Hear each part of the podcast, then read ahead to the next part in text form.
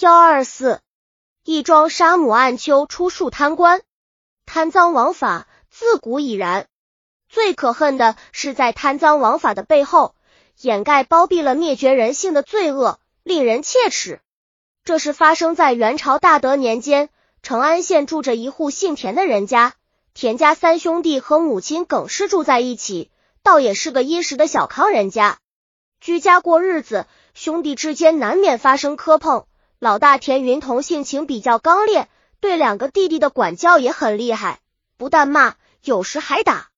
做母亲的当然比较疼爱年小的孩子，每逢兄弟们发生争执的时候，耿氏就过来劝解劝解，平息下来，大家仍然相安无事。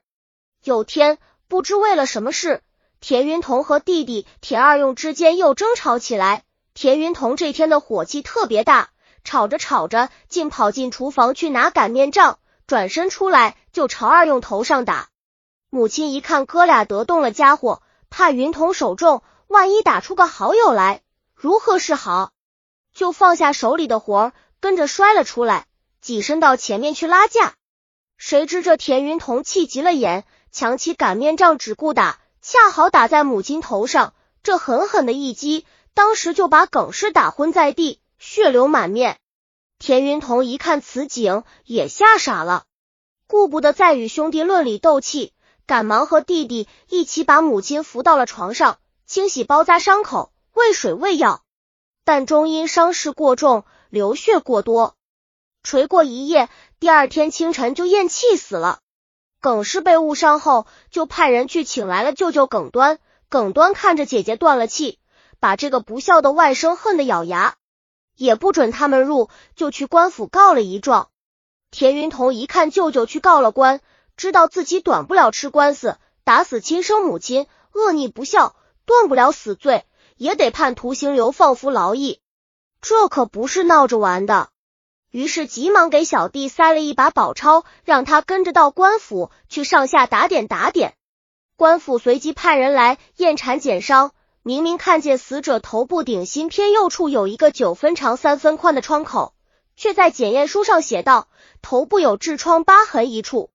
明明看见额上、左手、右肩、腰部都有青肿伤痕，嘴里还有通迹流出，而在检验书上却一学不提。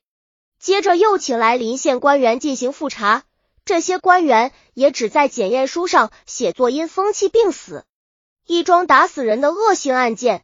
经过这些人的调查，竟成自然病故的平常丧事了。案卷报到了磁州，知州张凤训是一位作风正派、办事不徇私情的人。他在审理案件上特别认真。一看长安县送上来的这份案卷，原告本来告的是田云彤打死母亲案，怎么调查的结论却是病故呢？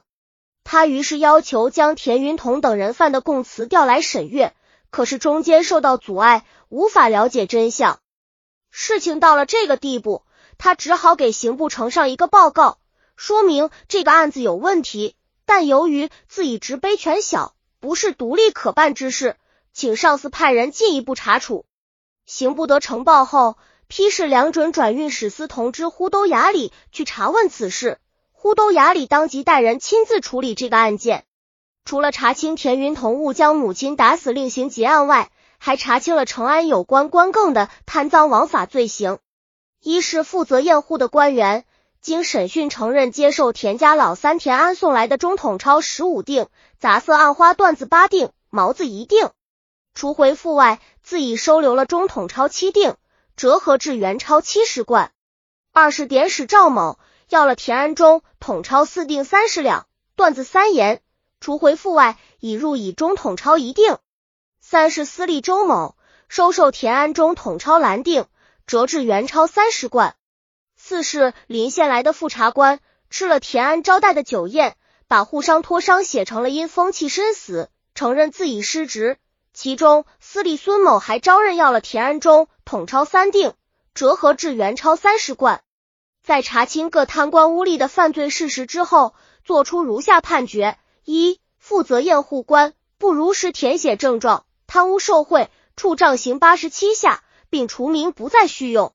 二、典史赵某、司隶周某贪赃枉法，处杖刑五十七下，罢役不再续用。三、临县复查官员分别处杖刑四十七下、五十七下、七十七下，均罢免职役，不再续用。呼都雅里在处理完这些误杀人犯和贪官污吏之后，特别又写了一份报告，上面说，知州张凤训为人正直，奉公守法，积极申报，辨明案情，不但惩处了恶逆罪犯，而且揭露了一批枉法的官吏，应该评为优等，晋级升官，予以重用。呼都雅里将处理意见上报刑部，经御史台呈中书省批准，二一执行。陆羽句原典章编写。本集已经播放完了，喜欢的话记得订阅专辑，关注主播，主页更多作品在等你哦。